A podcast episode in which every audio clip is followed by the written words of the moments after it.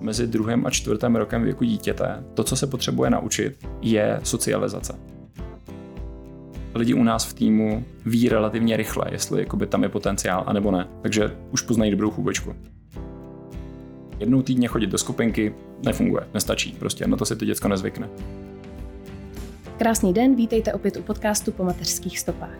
Dneska se budeme věnovat dětem, a to těm nejmenším, pro které není dostatek míst ve školkách. Naproti mě dnes sedí Jindřich Fialka, spoluzakladatel projektu 100 skupin. Dobrý den, díky za pozvání. Oh,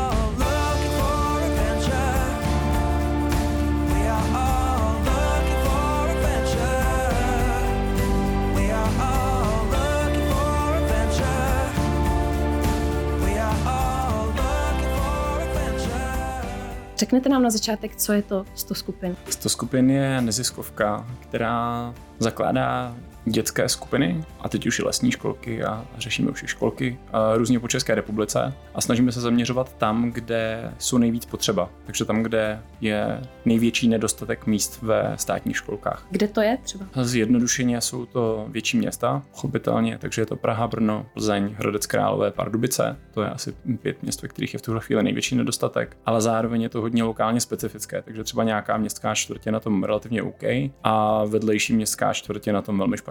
Zrovna tady, kde sedíme na devítce na Praze 9, tak chybí něco kolem 660 míst ve školkách, což jsou data z MŠMT stará asi dva měsíce. Jak ten projekt vzniknul? Vznikli jsme tak, že začala válka na Ukrajině a já vedle toho, že uh, vedu 100 skupin jako neziskovku, což dělám od března loňského roku, tak uh, posledních deset let uh, vedu inovační studio Queer Designers, který se zaměřuje na inovace s pozitivním dopadem na lidi a na svět. Takže Děláme dopadové projekty.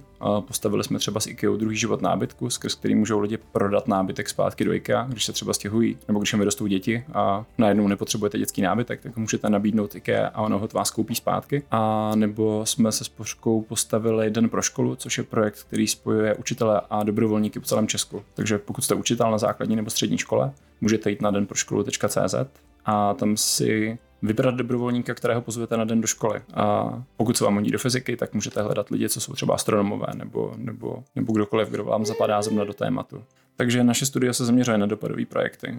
A když začala válka na Ukrajině, tak jsme si ve studiu, kde je nás asi 20 inovačních designérů, a sedli a zamysleli jsme se nad tím, jak bychom mohli pomoct. Problémů k řešení byla spousta potenciálně a některé problémy začala spontánně řešit celá společnost, což bylo super. Takže se lidi začali organizovat a začali vozit, dělat sbírky oblečení, dělat sbírky jídla, vozit první uprchlíky přes hranice a ubytovávat je. A my jsme si ve studiu shodli na tom, že se zaměříme na dlouhodobé problémy, které tohle přinese protože už jsme párkrát viděli předtím, když začal covid a když bylo tornádo na Moravě, že tahle krátkodobá reakce společnosti je hrozně silná a hrozně důležitá ale za jeden, dva měsíce se vyčerpá, protože lidi musí pracovat a, a živit rodiny a tak dále. Takže jsme se vlastně od začátku začali soustředit rovnou na ty dlouhodobé dopady a zjistili jsme relativně rychle, že k nám přijde velké množství uprchlíků, většina z nich budou ženy a děti a narazíme na to, že nejsou školky, protože školky nebyly už před válkou a akorát se dlouho nikomu nepodařilo ten problém vyřešit. Takže ve chvíli, kdy eh, jsme věděli, že problém je nedostatek školek, tak pak už je to relativně jednoduchá cesta. Jak bychom mohli vyřešit nedostatek školek v Česku? A tak vzniklo 100 skupin. Jaký teda máte cíl? Jaký je cíl 100 skupin? Ehm, máme jich několik. To, tak ten první jako jednoduchý cíl, v úzovkách jednoduchý, tak je založit stovku dětských skupin, abychom posílili kapacitu předškolní péče v Česku, zjednodušeně, tam, kde je to nejvíc potřeba. Ale už jsme se posunuli v tom uvažování i dál, protože od začátku jsme vlastně chtěli řešit jak, jak dostupnost, tak kvalitu, protože otevřít 100 špatných školek ten problém moc neřeší, takže pochopitelně se snažíme držet nějakou kvalitu péče, která je pro nás důležitá napříč všemi skup, jako dětskými skupinami v síti 100 skupin. A to je náročný samo o sobě, přímě řečeno, držet jako kvalitu péče. A tak, aby jste měla jistotu, že do jakékoliv skupinky v rámci 100 skupin přijdete, tak to bude dobrý. Tak se můžete spolehnout na nějakou kvalitu a nemusíte se za A bát tam svoje děcko nechat a za B můžete mít jistotu, že je to pro něj skvělý prostředí a že vám pomůže skutečně i jako rodiči. Takže od začátku je tam obojí, je tam jak ta dostupnost, tak ta kvalita. Takže nejenom zakládat dětské skupiny, ale zároveň je skvěle provozovat. První cíl je stovka, stovka dětských skupin a další cíl je potom dál posouvat kvalitu a dostupnost uh, předškolní péče a vzdělávání v Česku, takže to rozšíříme určitě na další formy. Už chystáme, respektive máme téměř založenou první lesní školku a řešíme i první školku uh, registrovanou MŠMT uh, ve smyslu předškolního vzdělávání, takže už otevíráme to i s tímhle směrem. A náš úplně dlouhodobý cíl je o tom, co vyřešíme dostupnost a kvalitu předškolního vzdělávání v Česku, ha, ha, ha, tak a pomoct vládě nastavit a strategii předškolní péče a vzdělávání, protože to je něco, co je ohromně důležitý a v tuhle chvíli spíš řešíme ten jakoby první krizový problém, to je ten nedostatek. Nejsou místa, honem honem potřebujeme místa, ale dlouhodobě je potřeba uvažovat trochu dál. Když jste mluvil o té kvalitě, tak mě to zna- zajímá asi detailněji, co tu kvalitu určuje. Na konci dne je to vztah, který má pečující osoba s dítětem a s rodičem. Takže kvalitu dětské skupinky z největší míry dělá tým té dětské skupinky. Jsou to chůvečky, je to pedagog, pedagožka a potenciálně vedoucí třeba té dětské skupinky. A je to náročný, a obzvlášť náročný je to v procesu adaptace, to je první prostě dva až čtyři týdny, řekněme, od nástupu, pokud ten proces probíhá nějak podle plánu. A představte si, že tu skupinku otevřete nově. To znamená, že nemáte na adaptaci jedno dítě z 12, ale 12 dětí z 12. To je náročný. Takže je náročný tu kvalitu udržet už jenom proto, že ten tým musí odvádět skvělou práci každý den. A děti jsou nemocní, vy jste nemocný, je to složitý a rodiče jsou občas složitý. Takže tu kvalitu určitě dělá v první řadě ten tým, ale ten tým to může mít buď jednodušší, anebo složitější skrz podporu, kterou má případně od ostatních. Když jste samotná dětská skupinka, tak žádnou další podporu nemáte. Pokud jste uh, skupinka uh, v rámci 100 skupin, naše školička vlastně, tak, uh, tak pro naše týmy máme spoustu nástrojů na pomoc. Takže už jenom od toho, že když otevíráme novou dětskou skupinku, tak vlastně v průběhu prvního měsíce tam máme dvě uh, chůvičky navíc, aby zvládli tu adaptaci na začátku a ty potom přejdou případně do další skupinky třeba, nebo zůstanou jako vykrývačky, když je potřeba. Takže začínáme vlastně s větší kapacitou personálu, než normálně dětské skupinky můžou začít, protože v rámci té naší větší skupiny se ty dva lidi navíc schovají. Prostě. Zároveň pomáháme jim s uh, organizováním akcí třeba pro rodiče a pro komunitu lokální. Pomáháme s marketingem, pomáháme řešit papírování, protože pokud vedete svoji jednu samotnou dětskou skupinku, tak musíte umět tak trochu všechno. Jste vlastně zároveň pečující osoba, zároveň pedagog, zároveň udržíte vztahy s rodičem a zároveň se občas staráte o děti a zároveň řešíte účetnictví a zároveň řešíte dotace a rozpočty a marketing a to je vzácný, když se všechny tyhle schopnosti potkají v jednom člověku. To určitě. Vlastně by mě zajímalo, kde takovýhle lidi scháníte. Jak se hledají lidi, kteří jsou pro tohle vhodní, když je to tak hrozně hmm. specifická a těžká práce? Uh, tak my jim to zjednodušujeme, takže třeba naši uh, vedoucí dětských skupinek nemusí dělat marketing svých dětských skupinek, protože na to máme pár lidí v marketingu, kteří potom jim udělají web a založím sociální sítě a pomáhají jim nastavit uh, nějakou podobu příspěvků a a vize je, že potom vedoucí postupně ty sociální sítě převezme, ale nemusí to všechno dělat od nuly. Takže to je výrazně jednodušší. Stejně tak máme společně třeba účetnictví pro všechny skupinky. Ale i tak přestože hledáme lidi do jako specifických rolí, které nezahrnují všechno to, co jsem zmínil teď, tak je to náročný, protože obecně učitelů, pedagogů, pečujících osob, chův, chůviček není tolik a hlavně tím, že chceme držet kvalitu péče napříč všemi našimi skupinkami, tak, tak se hodně vybíráme. Realita je, že eh, na to, abychom postavili tým skupinky o ten nejmenší třeba jo, o čtyřech lidech, tak uděláme třeba 120 pohovorů.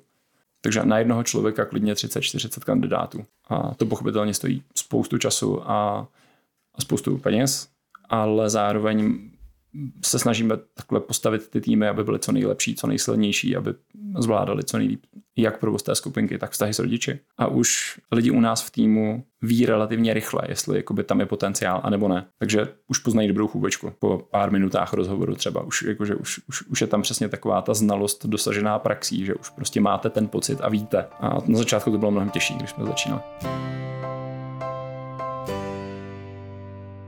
Vy jste zmínil několikrát ty rodiče, s kterými je to těžký, hmm. tak eh, na tohleto teda ty chůvičky musíte hodně připravovat. Předpokládám, že ta komunikace s těma rodičima je dost taková specifická.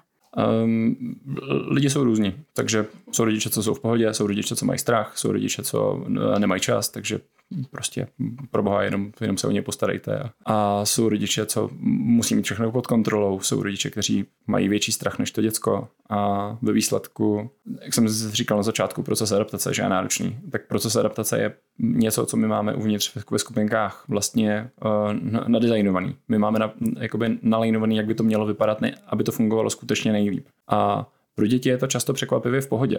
Je tam několik jednoduchých věcí, které musíte dodržet. Třeba adaptace nefunguje, pokud děcko chodí do skupinky méně než dvakrát týdně. Jakože jednou týdně chodit do skupinky nefunguje, nestačí. Prostě na to si to děcko nezvykne. Takže musíte chodit minimálně dvakrát, ideálně třikrát. Byť jen třeba na půl dne nebo na pár hodin, ale ta perioda je, teda periodicita, pravidelnost je důležitá. A, a pak je důležité to vydržet, ten, aspoň ten první měsíc. A některé děti jsou v pohodě už druhý týden, no, už první týden dokonce. Ale velmi často je ta adaptace spíš pro rodiče než pro děti. Rodiče sedí ustrašeně prostě v, v, jako v šatničce před školkou a jakože strachují se o to své děcko a jako, už je to jako trochu legrační, ale je téměř pravidlo, že v okamžiku, kdy přesně děcko brečí, nechávám ho ve školičce a v okamžiku, kdy rodič odejde, tak děcko přestane brečet a je úplně v pohodě. Ano, přesně se nám to stalo úplně stejně, ano, znám no, to.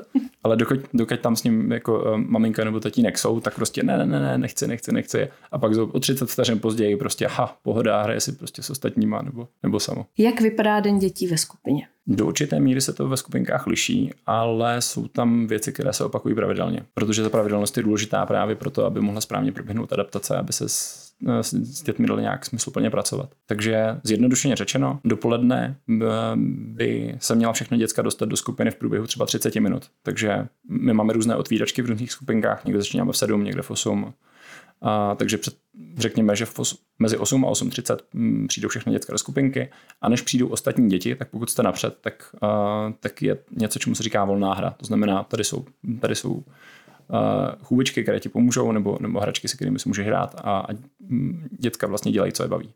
A potom od 8.30 by začalo, uh, začal by komunitní kroužek, to znamená, že si všichni, všichni sednou do kroužku a povídají si o tom, co budou ten den dělat. Jak se mají, co budou ten den dělat, na co, na co mají náladu, na co mají chuť.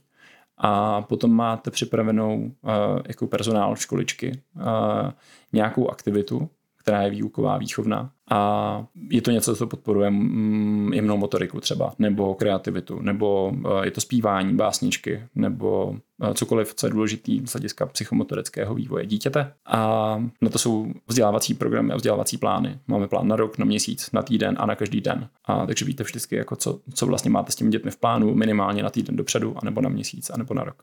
Tahle organizovaná část trvá třeba 30-60 minut max, protože víc dětka neudržíte u organizované činnosti. Takže potom následuje přesně ta volná hra nebo něco, a něco samostatně. A potom je uh, příprava svačinek. Většina dětských skupin svačinky dováží zvenku, takže řešíte vlastně jenom jídlo, ale u nás ve skupinkách připravujeme ty svačinky s dětmi přímo, a aby se zvykli na to, že jídlo musí někdo připravit a potom taky někdo uklidit. Tohle neděláme od prvního měsíce, protože ten první měsíc je pro zajetí té skupinky opravdu hodně náročný, takže první měsíc normálně dovážíme svačinky zvenku, ale po prvním měsíci, co už proběhla adaptace u všech dětí a ten tým se sladil a funguje dobře, tak Uh, tak překlopíme ten provoz na to, že svačinky už děláme spolu s dětmi. A potom odpoledne jsou to buď kroužky nebo další aktivity, uh, které si ty děti, děti volí sami. A důležitý je, že každý den chodíme na procházku. Každý den, i když prší, děti nejsou z cukru. Já si myslím, že eh, je potřeba se asi zeptat, protože to bude posluchačky zajímat, nakolik vychází a jak moc se třeba liší ty ceny hmm. skupinek, protože předpokládám, že v každém městě to bude trošku jiný. No, ten rozdíl je velký. A hm, naše nejlevnější školička stojí 2200 korun měsíčně a je v Ostorově nad Ochří, myslím. A naše nejdražší dětská skupinka je vlastně soukromá školička v Karlíně, a která stojí 17 tisíc za měsíc. Vedle nás je školička, která stojí 20 a vedle nás je školička, která stojí 22. Takže jsme pořád nejlevnější školička v Karlíně. Když pomedu tu státní školku, která je plná, nedostanete se do ní. A je to tak proto, že uh, na provoz dětských skupin existuje dotace, která kryje zhruba 20, uh, která kryje zhruba 80% z těch provozních nákladů. A ten zbytek, 20%, tak vybíráme od rodičů jako školkovné. Ale ta dotace je nastavená plošně stejně pro celou Českou republiku, takže dětská skupina v Ostrově dostane stejně peněz jako dětská skupina v Karlíně. Jenže dětská skupina v Karlíně platí čtyřnásobný nájem a platí jeden a půl násobné náklady na mzdy pedagogů, protože Praha. A když počítáte tu dotaci, která je stejná, a zároveň školkovné od rodičů, které nesmí být vyšší než 4720 korun měsíčně, pokud pobíráte tu dotaci, tak vám vyjde, že v Ostrově jste v pohodě a v Karlíně jste 50 tisíc ve ztrátě každý měsíc. Takže veřejnou dětskou skupinu z dotace v Karlíně téměř není možný založit, protože byste byli jako za, za, za, za rok budete kolik? 600 tisíc mínusu. Takže když uh, jsme objevili prostor v Karlíně, kde bychom mohli otevřít školku a zjistili jsme, že z, jako z, z, tu veřejnou z dotace to není proveditelný vůbec, tak jsme řešili otázku, jestli otevřeme drahou školku v Karlíně, anebo žádnou školku v Karlíně. A došli jsme k tomu, že otevřeme drahou školku v Karlíně, protože za A nám to umožní uh, naučit se ten nový typ jako procesu, no, umožní nám to rozjet třeba kroužky, které by v jiných skupinách ne, nebylo možné zaplatit a tím se to naučit a potenciálně potom přenést tu zkušenost do těch školeček, které jsou veřejné. A zároveň to tomu systému stejně pomůže, protože nějakou část rodičů v Karlíně, kteří prostě musí taky někam dát děti do školek, tak se nám podaří vyřešit i touhle školičkou a o to víc míst ve skutečnosti zbyde potom v těch, které jsou třeba v jiných čtvrtích, ale dostupnější. Pojďme ještě zpátky k tomu přístupu hmm. ke vzdělávání. Věnujete se třeba Montessori nebo nějakým metodám, hmm. který prostě maminky znají? A celá metodika uh, z to skupin stojí na respektující výchově. Takže to, z čeho vycházíme, tak je respektující výchova a inspirujeme se, používáme prvky z Montessori a používáme prvky z lesních školek. Takže třeba ten každý den na procházku, tak to je věc z lesní školky. Montessori není metoda, která by byla vhodná pro všechny děti, takže, takže vytahujeme jenom to, co opravdu dává smysl pro, eh, pro všechny. Ale samozřejmě, když máte děti se speciálními potřebami, tak s nimi musíte pracovat trochu jinak. A proto máme v některých školečkách právě, pokud je to potřeba, asistenty pedagogů, kteří mají potom nějakou specifickou dovednost. Mají třeba vzdělání v logopedii, protože pokud potřebujete logopeda, tak prostě chůvička nestačí. A setkáváte se s tou respektující výchovou u maminek eh, s pozitivními reakcemi, nebo jste se i setkali, že třeba to maminkám nevyhovuje? A na tohle by určitě uměli odpovědět líp lidi od nás z provozu, takže naši vedoucí školeček a nebo případně pedagogové a nebo, nebo chůvečky. Asi se vrátím k tomu, že eh, lidi jsou různí a mají různou představu o tom, jak by výchova měla vypadat. My moc nevycházíme z představ, ale vycházíme většinou z ověřené praxe, která je založená na tom, že prostě tím jako rukama těch lidí prošly stovky dětí nebo tisíce možná v některých případech. A zároveň máme zatím nějakou pedagogickou metodiku, takže to, co by se děti měly naučit mezi druhým, třetím, čtvrtým, pátým rokem vývoje třeba, tak je relativně jasný už od 30. let, když jako Jean Piaget formuloval uh, kognitivní vývoj osobnosti a jak je na tom vaše děcko, je taky relativně snadný zjistit, protože uh, existuje proces. Dělá se pravidelně s dětmi, vždycky na, při nástupu do školečky a potom pravidelně jednou za čas. A vlastně sledujete, jak na tom děcka jsou v, vývoji. A každé děcko má svoji kartu a do, a do karty chůvečky zapisují prostě, jak, jak na tom děcko je a kde třeba je potřeba přidat a kde, a kde, kde jsme na tom v pohodě. A, a dávají takhle zpětnou vazbu rodičům, protože rodiče velmi často neví vlastně, jestli už je jakoby čas, aby něco, anebo jestli už je pozdě a je potřeba začít řešit třeba přesně vývoj řeči nebo tak. V ideálním případě by školečka měla být parťák pro rodiče. Zajímá mě, když eh, jste teda mluvil o tom, že teda cíle těch 100 skupin, eh, jak to vypadá, jakou rychlostí vznikají a jak můžou vzniknout, kdo to může založit? Mm-hmm. A nejrychlejší školečku jsme otevřeli za měsíc a ve Vyškově na Moravě už otevíráme školečku od prosince a bude v srpnu. A proč to někde jde rychle a někde jde pomalu, má několik důvodů. To, co nás nejvíc zdržuje upřímně, tak je papírování na úřadech přestože existuje nějaká vyhláška, podle které by se měly řídit všechny hygienici a přestože existuje jiná vyhláška, podle které by se měly řídit všichni hasiči, když schvalují tyhle provozy, tak problém je, že eh, lokální hygienické stanice a lokální hasiči si ty vyhlášky vykládají různě. Takže někde nám výkresy projdou a někde nám výkresy neprojdou. Přestože kreslí stejný architekt a máme tam stejný půdorys třeba, tak prostě někde si postaví hlavu a vrátí nám to a pak my uděláme úpravu. Oni mají 30 dní na, na rozhodnutí a potom nám to vrátí znova s nějakou jinou úpravou, pak mají zase 30 dní na rozhodnutí a tak dále a tak dále. Takže někde se to táhne. Nás to mrzí, protože uh, jsme si dělali legraci, že ve Vyškově nám ty děti zestárnou a už tu školku nebudou potřebovat, jako pokud to takhle půjde dál.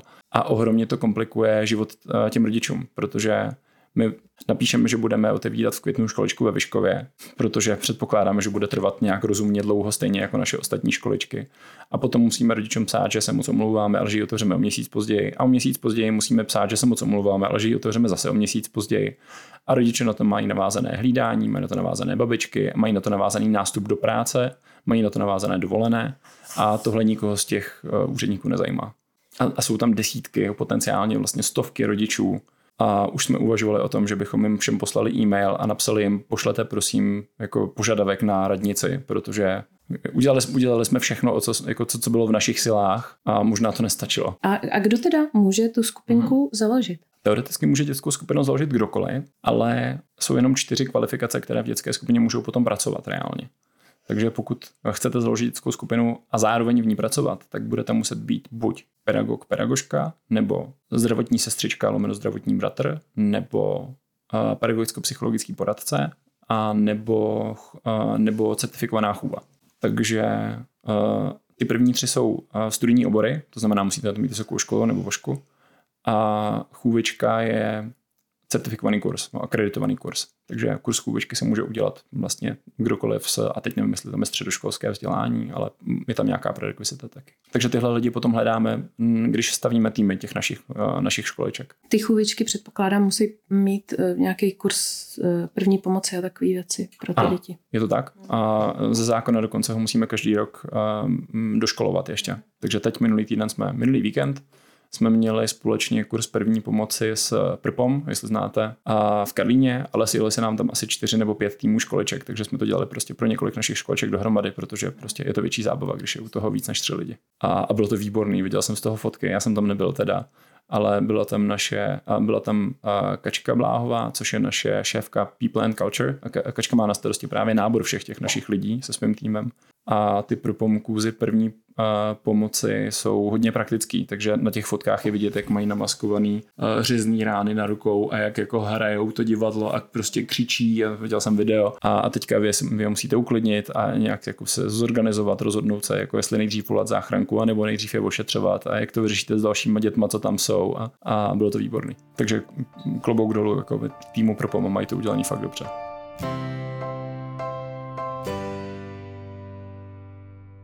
Otázka, kterou rodiče často řeší a kterou média často řeší a kterou politici často řeší, tak je, kdy vlastně mám dát dítě do školičky. A je to znova uh, u těch lidí, takže uh, přesně, některé děti jsou rady už v jednom roce a některé děti prostě jsou rady ve dvou a půl letech třeba. Ale uh, to, co je relativně jasný a to, co vychází i z vývojové psychologie, tak je, že mezi zhruba mezi druhým a čtvrtým rokem věku dítěte to, co se potřebuje naučit, je socializace. Potřebuje ideálně různověký kolektiv, to znamená 10 dětí, které jsou od 2 do 4 let, zjednodušeně řečeno, a nějakou pečující osobu, která tomu pomáhá moderovat vlastně a jenom, jenom organizuje aktivity třeba nebo dává zpětnou vazbu a, a hlídá, aby všechno bylo v pohodě. Ale to, od koho se děti nejvíc učí, tak jsou vlastně jejich vrstevníci. Nestačí rodina. Už nestačí rodina, protože od maminky nebo od tatínka se nenaučíte to fungování v kolektivu, nenaučíte se správně závat si zpětnou vazbu, nenaučíte se správně hrát, nenaučíte se správně půjčovat si hračky třeba, což jsou všechno strašně důležité sociální schopnosti, na kterých potom stojí eh, úspěch v celém životě toho človíčka. A je na to výzkumná studie teďka od Pack Research, a, což je agentura, která se zaměřuje specificky na vzdělávání. Ta říká spoustu věcí a mimo jiné jedna z nich je, že doba, kterou děcko stráví ve školečce, to znamená chodilo do školečky jeden rok, nebo dva roky, nebo tři roky, nebo čtyři roky, tak uh, nepřímo koreluje s potížemi v následujícím vzdělávání. To znamená, že děcko, které nechodilo do školečky vůbec, tak pravděpodobně bude mít potíže už třeba v páté, ve čtvrté, páté třídě na základce. Děcko, které chodilo do školečky jeden rok, tak bude mít pravděpodobně vzdělávací potíže třeba v šesté, sedmé třídě. Děcko, které chodilo do školečky dva roky, tak bude mít potíže až na konci základky a tak dál. Takže vypadá to, že Zjednodušeně řečeno, čím dřív se vám podaří děcko zapojit do kolektivu a čím dřív zvládnete správně ten proces socializace, tak tím líp pro něj a tím líp pro vás. Čas říkáme, že to, co se člověk nenaučí ve školce, potom zbytek života dohání na terapii. Proto se snažíme tu adaptaci a ty uh, nejmladší roky života zvládnout co nejlíp, protože to má potenciálně největší dopad vlastně do životů těch lidí. Pro mě je nej, největší otazník v tom hledání té správné instituce nebo prostě toho místa. Víte třeba něco, co nějaký jako red flex, čeho by si měly maminky všímat, když takhle to dítě dají eh, do té skupinky? Že ne všechno asi člověk může ohlídat nebo vidět na první pohled. A tohle je spíš znovu otázka na lidi z provozu od nás, než, než na mě. Ale jakože určitě uvidíte na první pohled to, jak vypadá atmosféra v té školičce, jestli, jaký z toho budete mít pocit, jestli je tam hezky, jestli je tam, jestli je tam uklizeno aspoň do nějaké míry, jak se k těm dětem chovají. A první věc, který si všímáme vždycky, když testujeme třeba novou chůvečku ve školičce, tak je, že už na prvním pohovoru vám uh, skvělá chůvička řekne, že miluje děti. Hned prostě. Moje motivace pro to pracovat s dětmi je, protože miluji děti. A druhá věc, který se člověk všimne relativně snadno, tak je, a to je taková maličkost jako z, uh, z toho hledání chůviček, je, že my potom bereme a na druhém kole bereme chůvičky na zkoušku k nám do skupinky. Teď doufám, že to neposlouchají žádné chůvičky, aby se to nenaučili dopředu. Ale to podle čeho poznáme, že, že to bude dobrý, tak je, když přijde do skupinky a tam jsou, tam jsou dětská, jsou na zemi, hrajou si s něčím a ta chůvička si instinktivně k ním sedne na zem. Že se k ním nesklání, anebo si k ním nesedne na židli, ale prostě sedne si nebo si k ním lehne na zem, aby se dostala jako na úroveň těch dětí a povídá si s nimi, hraje si s nimi. Takže pokud spontánně během prvních pár minut prostě uh, vezmete děcko do školky a chůvička se ho vezme na starost a sedne si k němu, lehne si k němu a, a začnou něco spolu dělat, tak to vypadá, že to bude dobrý. A potom mě napadá ještě jedna věc, to řešíme teďka hodně právě v tom tématu respektující výchovy. Tam do nějaké míry se dá tohle poznat podle toho, jestli děcka nálepkují. Takže no ty si nešika, špatně. Takhle děcko naučíte, že je nešika. Takže správná formulace, třeba správná práce s chybou. Já myslím, že jsme ještě nezmínili dostatečně ty čísla jako takový. Kolik míst ve školkách se vytvoří s to skupinama? No to jsou dva úhly pohledu, formální a faktický. Dětské skupiny uh, jsou pro 12 až 24 dětí, malou velkou zjednodušeně. A to, co děláme my, je, že většinou zakládáme dvě, tři vedle sebe, protože se s ním potom líp pracuje. Takže děláme třeba tři dvanáctky vedle sebe a potom formální kapacita je 36 dětí. 3x12. Fakticky ale ta, tahle skupinka, která má tři třídičky po 12, nepomůže 36 dětem, ale třeba 50, protože pochopitelně děcka nechodí od pondělí do pátku každý den do školičky ale prostřídají se tam. Takže čím jsou menší, tak tím, tím chodí méně. To je taky důležitý, protože přesně když se vede diskuze na téma, jak rychle dát děcka do školky, jakože jestli v jednom roce to je úplně absurdně brzo, tak samozřejmě to neznamená od pondělí do pátku, to znamená na dvě dopoledne v týdnu třeba. A, ale ty dvě dopoledne v týdnu, anebo potom později třeba dva dny v týdnu, tak už znamenají, že se můžete na částečný úvazek vrátit někam do práce nebo dělat nějaký prostě home office job a, a líp se nastavit jako work-life balance a zároveň vaše děcko už se adaptuje a začlenuje do kolektivu a dává tomu trochu náskok před ostatníma, což je vlastně super. Ty školičky, co zakládáme, tak jsou většinou dva, naše průměrná velikost je, myslím, 18 dětí, že v našich školičkách je průměrně 18 míst, což znamená třeba 30, jako 30 dětí v průběhu týdne. A pokud jich založíme 100, tak je to teda potenciálně, uh, potenciálně 3000 míst. To neřeší celý problém předškolní péče a vzdělávání v Česku, samozřejmě, ale řeší to jeho část, řeší to třeba 10% jednoho populačního ročníku. Teďka děti stárnou, rodí se nové. Teďka jsme, v, jako, když se podíváte na demografickou křivku, tak teďka jsme v, v roce 2020, tuším, nebo 2021, tak byl Uh, tak bylo maximum. Takže se narodilo nejvíc dětí, kolik vlastně v rámci České republiky se může narodit v rámci jednoho populačního ročníku. A ten cyklus má zhruba pět, pětiletou periodu. Takže teďka pět let se bude snižovat počet dětí, které se každý rok narodí, a pak se zase pět let bude zvyšovat postupně. Výjimka v tom je rok 2022, když začala válka na Ukrajině a plošně globálně se narodilo asi o 20% dětí méně v populačním ročníku. Pravděpodobně protože prostě je to tak, jako takový stres pro společnost, že lidi pochopitelně, když jsou ve stresu, tak nezakládají rodiny, protože nikdo neví, jak to bude dál. Takže tohle je globální jako jev. A teďka je otázka, až, až vyskočí čísla teďka za 2023, tak jestli se vrátíme na tu původní trajektorii, anebo jestli tam ten pokles bude znova. Náš cíl není sto, jako 100 dětských skupin dost, takže budeme zakládat dětské skupiny, dokud to dokážeme a dokud budou potřeba, zjednodušeně řečeno. A, a otevřeme to i pro ty další formy, takže školky, lesní školky a, a tak dále. No, uvidíme, jak dlouho to bude trvat, než se nám to podaří vyřešit. Vy jste předtím mluvil o těch návrhách na ty prostory. Mě vlastně zajímá, co to, co, jaký prostor je na to potřeba. Může si třeba nějaká maminka otevřít skupinu doma, nebo to je úplně špatně? A dětská skupinka se, co se týče nároku na prostor, vlastně moc neliší od klasické školky. Takže splňujeme hygienickou vyhlášku a nějaké požární podmínky a to, co se kontroluje, zjednodušeně řečeno, když bych jako odpovídal na otázku, kde můžeme otevřít dětskou skupinu a kde už ne, tak ten prostor musí být v přízemí, nesmí být v patrech, ani nesmí být ve, ve sníženém přízemí anebo ve sklepě, pochopitelně, a protože hasiči, v případě požáru děti musí někam utíkat unikovými východy, ty musí být dva a musí ústit do oddělených prostorů. A tohle už je problém, protože typicky v centrech měst tak je historická výstavba a historické budovy nemývají dva unikové východy, mývají jeden hlavní vchod a to je všechno. A nemůžete tam ten druhý udělat, protože památková ochrana. A zároveň ty prostory, co jsou přízemí, tak nebývají tak světlé, protože menší okna a protože nemývají výlohy třeba. Takže těch prostorů, které projdou už jenom tady těma prvníma dvěma kritériama, tak je relativně málo. A potom je to dispozice a velikost toho prostoru. Minimálně potřebujete 36 metrů čtverečních herní plochy plus kuchyňku plus toalety plus sprchu plus prostor na spaní plus nějakou šetničku, takže když hledáme byty, tak je hledáme zhruba od 60 metrů nahoru ale ještě musíte mít štěstí, že ty místnosti jsou správně uspořádané, protože když žádná z nich nemá 36 metrů, tak pak musíte posouvat příčkama třeba a to už zvyšuje náklady. Ale většinou se snažíme stavět, jak jsem říkal, dvě školičky vedle sebe, třeba nebo dvě skupinky vedle sebe, takže hledáme ideálně byty, které jsou třeba 120 metrů, 120, 150, jako, to je super. No a potom už jsou to konkrétní realizační nároky, které musíte ohlídat při rekonstrukci, takže potřebujete na počet dětí většinou 4 až 6 jako záchodků, 4 až 6 dětských umyvadílek, potřebujete sprchu, potřebujete kuchyňku, která je nějak certifikovaná going on. A hlídá se to až do okamžiku, kdy měříte vzdálenost háčků na ručníky, mezi kterými musí být minimálně 20 cm, myslím, nebo něco, jakože nesmí se dotýkat.